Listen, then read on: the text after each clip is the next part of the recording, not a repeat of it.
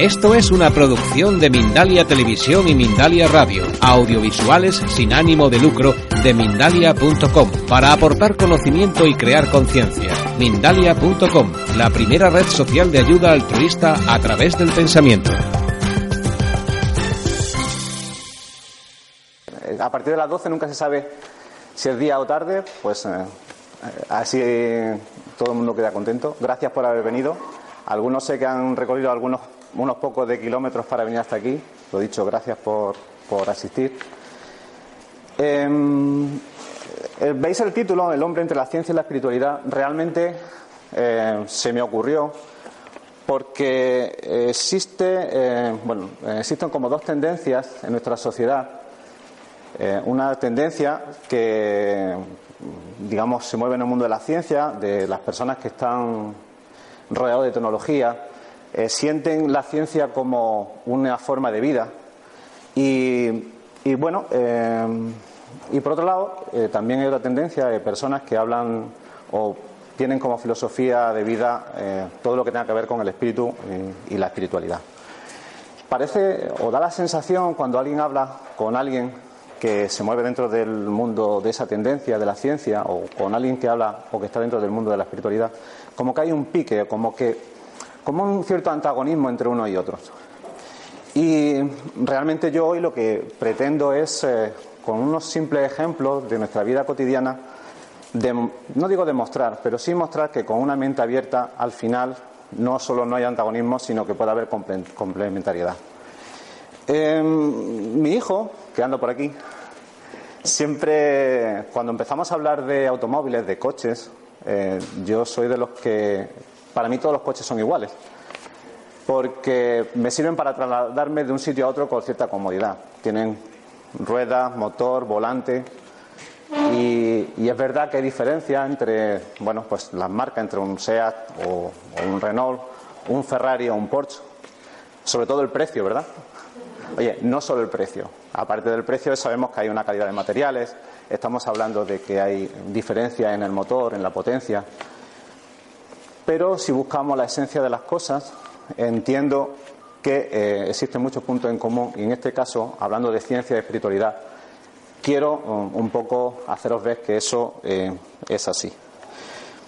Como siempre, cuando se habla de términos tan, tan amplios en su significado como es la espiritualidad y la ciencia, tenemos que empezar por explicar qué es lo que significa. Espiritualidad, eh, para mí, es todo aquello que tenga que ver con el espíritu, y el espíritu es la esencia de todo cuanto nos rodea.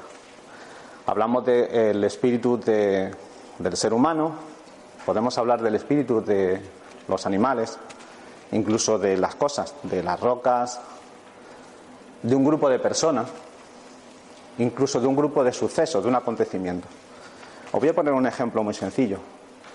Eh, cada día, cada fin de semana, muchos de nosotros vamos al campo de fútbol o vemos o vamos a un pabellón de baloncesto y eh, vemos que hay un equipo que está jugando y cuando llega el fin de semana el lunes empezamos a hablar del espíritu del equipo y empezamos a decir que ese, equipo tiene un espíritu ganador o tiene un espíritu luchador incluso en algunas ocasiones eh, hemos hablado de que hay eh, algunos equipos que tienen un espíritu como de caballerosidad o de, o de fair play ¿no? Pero no solo eh, hablamos de, lo que, de los que están jugando en el campo de fútbol, sino que cuando vamos al estadio estamos buscando ese espíritu. ¿Por qué preferimos ir a un campo de fútbol o de baloncesto a quedarnos en casa viéndolo en televisión? Porque notamos que existe algo más que nos, que nos, llama, la, que nos llama la atención, que estando allí, si somos capaces de conectar con ese espíritu del campo, hace que podamos sentirnos pues eufórico, contento, satisfecho, incluso enfadado. No solo hablamos de, equipo de fútbol, también eh, hace una semana eh, se celebraba la Semana Santa y también la Semana Santa tenía su espíritu.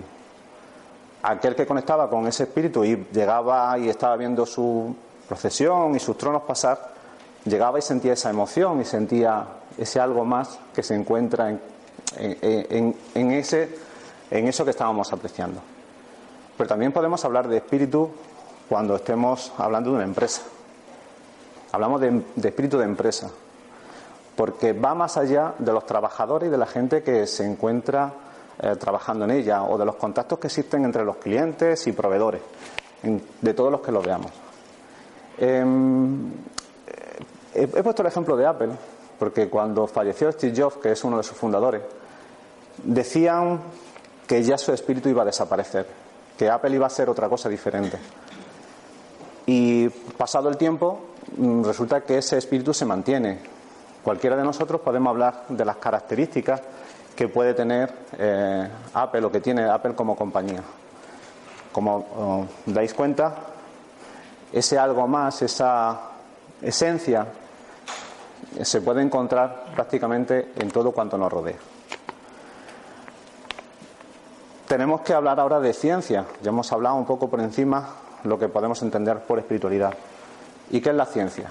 La ciencia es la búsqueda del método, digamos, la búsqueda del conocimiento. lo que pasa es que lo hace de una manera especial. Lo hace buscando o siendo sistemático y utilizando el método científico. ¿Y qué es el método científico? El método científico simplemente es el observar, el mirar, y ser capaces de descubrir patrones, leyes, normas, que luego van a comprobar que son realidad cuando se ocurre o ocurre cuando se llega o, ocurre cualquier tipo de acontecimiento.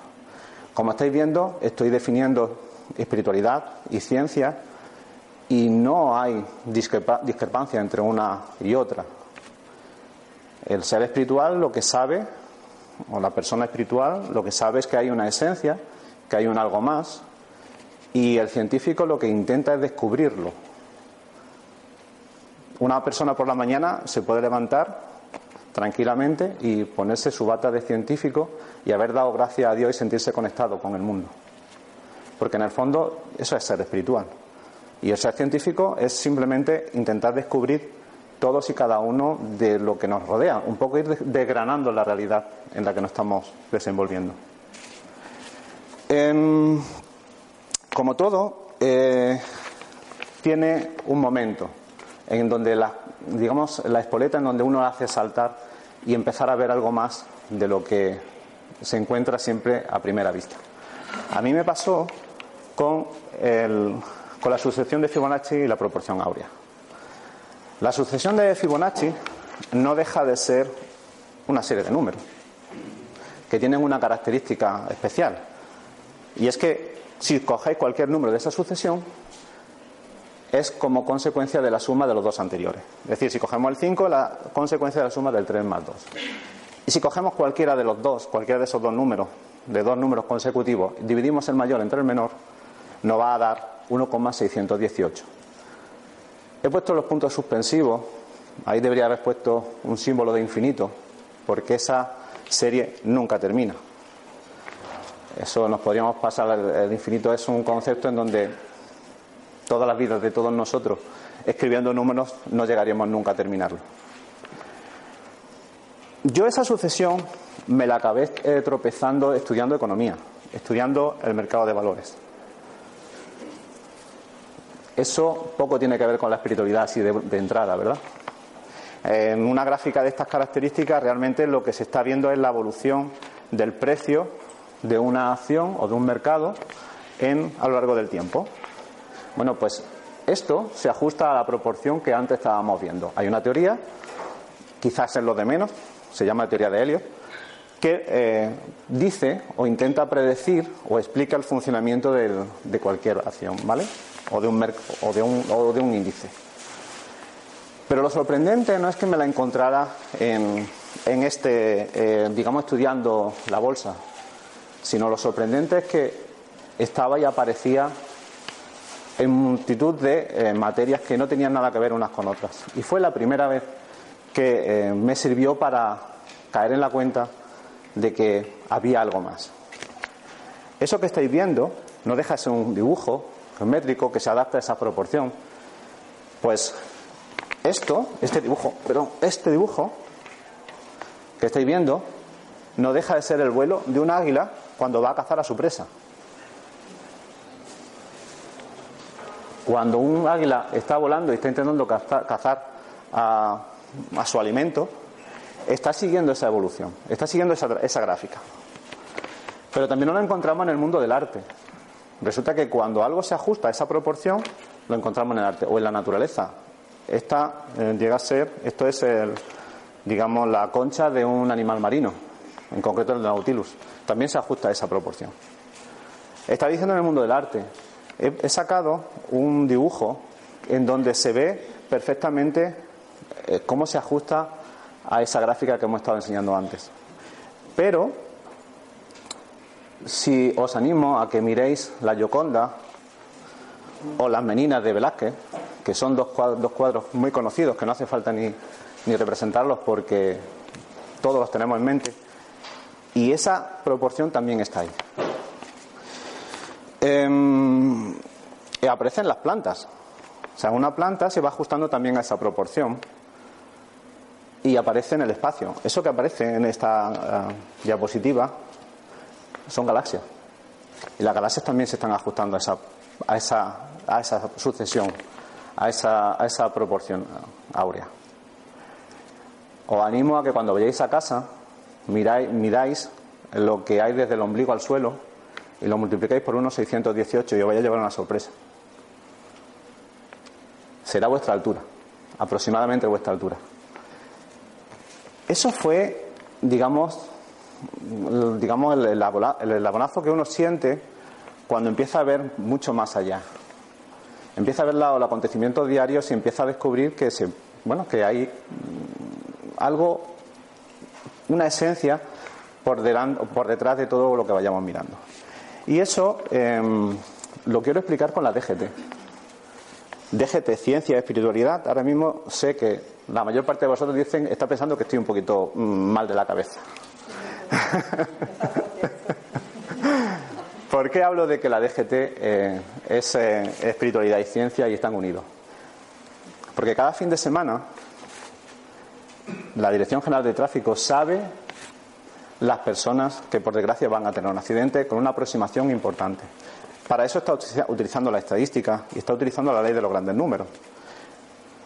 La estadística y la ley de los grandes números no deja de ser la suma de todos los millones de personas que cogemos el coche cada fin de semana.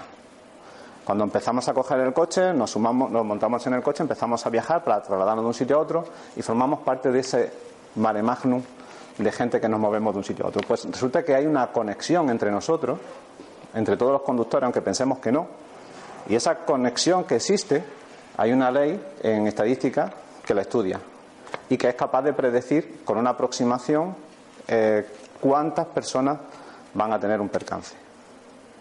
Pero es que está hablando también de espiritualidad.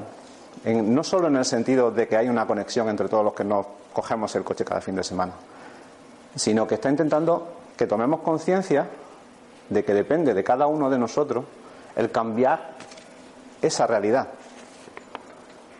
A que nunca lo habéis visto de esa perspectiva. A que lo que veíais era un anuncio que, uff, otra vez, que, cansa, que cansino, que nos están diciendo que tengamos cuidado en el coche. Pues realmente lo que están persiguiendo con esos anuncios, con esos, eh, digamos, controles que a veces nos ponen, con esos señales, es que tengamos conciencia, tomemos conciencia cuando cogemos el vehículo, no solo somos nosotros los que cogemos el coche, sino que hay mucha gente que depende de, que esa conexión se pueda cambiar y de hecho se va cambiando. Estamos hablando de la DGT y, eh, claro, mm, uno, como digo, eh, sigue mirando a su alrededor y se va tropezando cada vez más con, bueno, pues situaciones o teorías que son científicas y que ve que quieren decir mucho más de lo que aparentemente uno ve en, un, en un primer golpe de vista. La teoría del caos y el efecto mariposa creo que os sonará tal cual, en el sentido de que todos habremos escuchado que eh, una mariposa cuando vuela en una parte del mundo puede acabar provocando un huracán en la otra parte del mundo. Se suele utilizar en el mundo de la climatología y lo que intenta explicar esa teoría del caos es que en cualquier sistema muy complejo, en donde hay un caos aparente, existe una conexión que podemos decir divina, o no, ya depende de cada uno, que hace que eh, estemos totalmente interconectados. Y cualquier variación que se acabe produciendo en ese sistema puede acabar provocando que ese sistema se transforme completamente o incluso que eh, desaparezca. Así dicho, eh, parece como, como, muy. como que eh, parece que eso se habla de tarde en tarde, pero bueno, tampoco es algo importante. Pero es que detrás de esa teoría del caos y efecto mariposa, todos cada día estamos sufriendo el efecto invernadero. La teoría del caos y el efecto mariposa está hablando del efecto invernadero. Ese efecto invernadero que existe está formado por todos nosotros, de todas las personas que influimos en el clima. Porque aunque parezca que no, nuestra aportación es más que importante para que ese clima global, el espíritu del clima global, se transforme o se mantenga. Y aunque penséis que no, cualquier pequeño movimiento que hagamos de ir en bicicleta, en vez de coger el coche, el apagar la luz, que aparentemente a lo mejor no tiene importancia, con esa teoría lo que nos está diciendo es que sí que la tiene y que estamos interrelacionados. Claro, cuando hablamos de la teoría del caos y el efecto mariposa, y hemos hablado de la climatología, os parece como que, bueno, es verdad.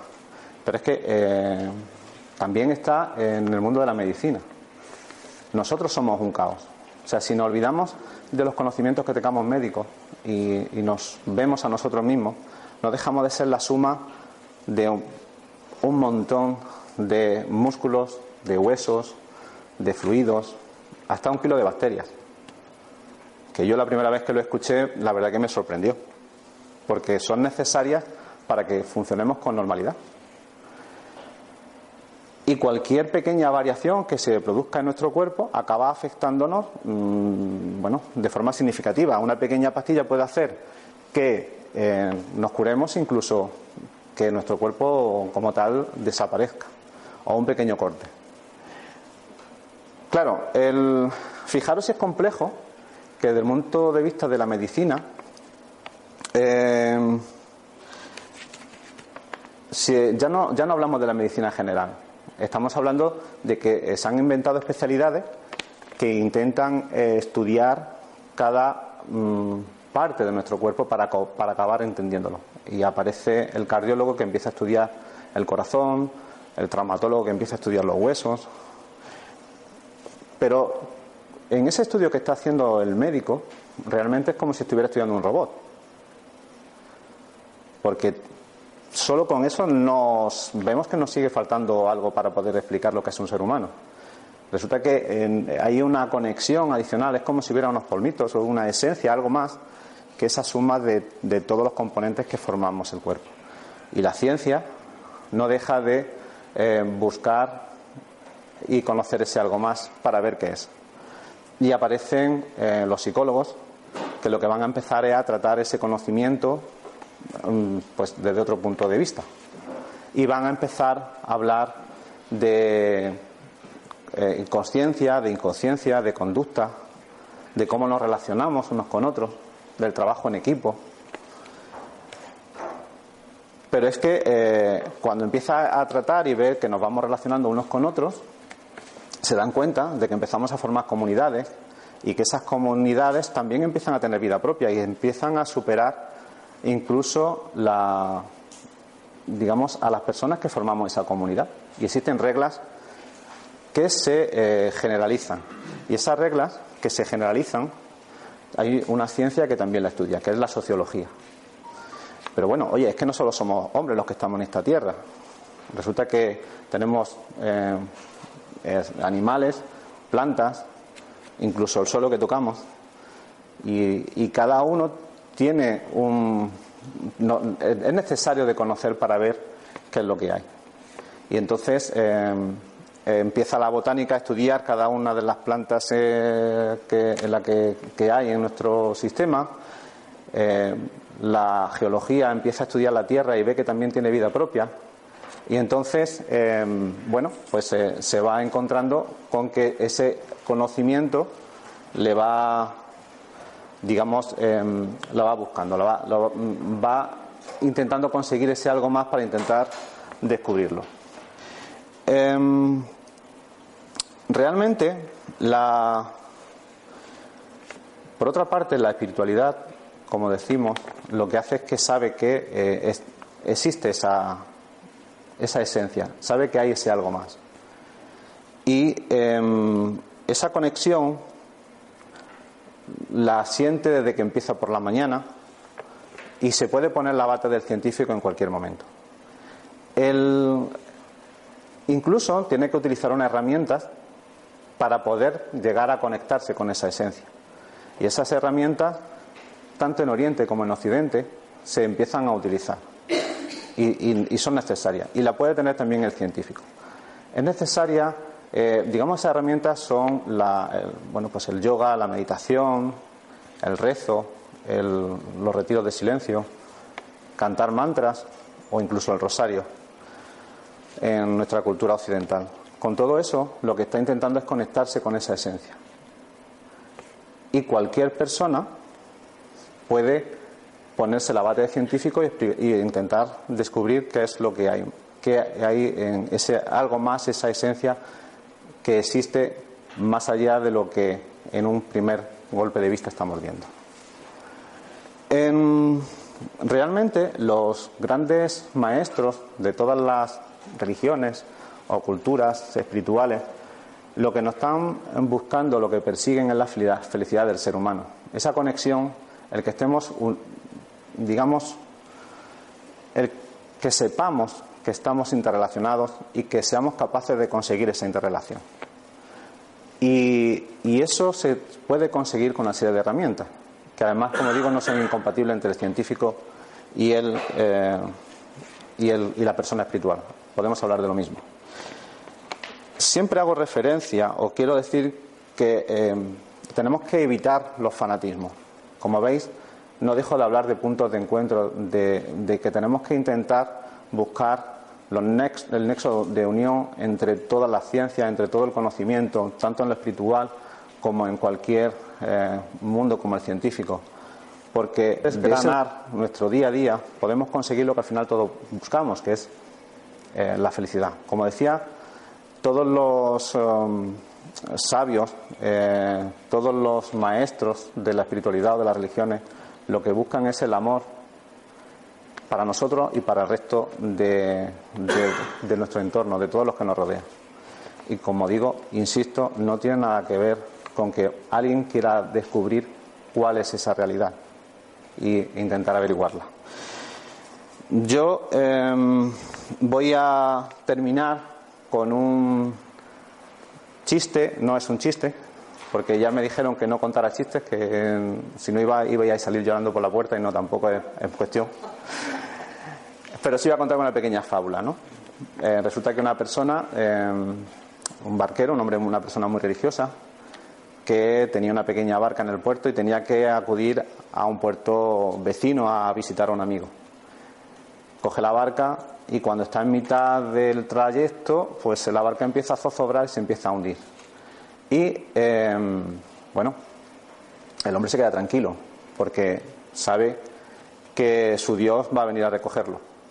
Al instante de estar allí, en la barca que se empieza a hundir, aparece una lancha motora que haciéndole señales le dice que deje, que abandone el barco donde está, la barca donde está y que se vaya con él.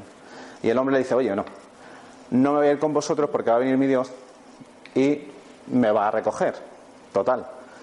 Que bueno, era decisión de este hombre, el de la barca va y se marcha. La barca sigue hundiéndose y el hombre empieza a tener ya, empieza a preocuparse, pero bueno, no demasiado porque sigue confiando en que su Dios llega. Aparece una persona con una moto acuática y se encuentra con que eh, le empieza a hacer señales igual para que se vaya con él. Y este hombre igualmente le empieza a decir que no, que no va a abandonar la barca porque puede llegar su Dios y no puede abandonarla porque no lo va a dejar, no va a hacer el feo de no estar allí. La barca se acaba de hundir, el hombre empieza a nadar y nadando ya aparece un helicóptero. Y el helicóptero lo ve, le lanza un salvavidas con un cable para que se cogiera ahí y, se, subiera a, ese, a ese cable. Y el hombre, haciéndole señales, decía que no, que él seguía esperando a su Dios para que lo recogiera. Total, que el hombre se cansa, se acaba ahogando y cuando sube a su cielo, em, le dice, ve a su Dios y lo primero que le dice es, oye, que me ha ahogado y no has venido a recogerme. Y su Dios le dijo, he estado hasta tres veces para recogerte, pero tú has decidido ahogarte. Bueno, hasta aquí no sé si habré conseguido transmitiros lo que pensaba, lo que pretendía, que es un poco que todos estamos interrelacionados, que no hay diferencia entre ciencia y espiritualidad, que se puede ser de las dos y que tenemos que evitar los extremos e intentar siempre dentro de, bueno, de los puntos de encuentro, reforzar los puntos de encuentro de todo en lo que nos podamos ver. Si queréis hacer algún tipo de comentario, algún tipo de pregunta.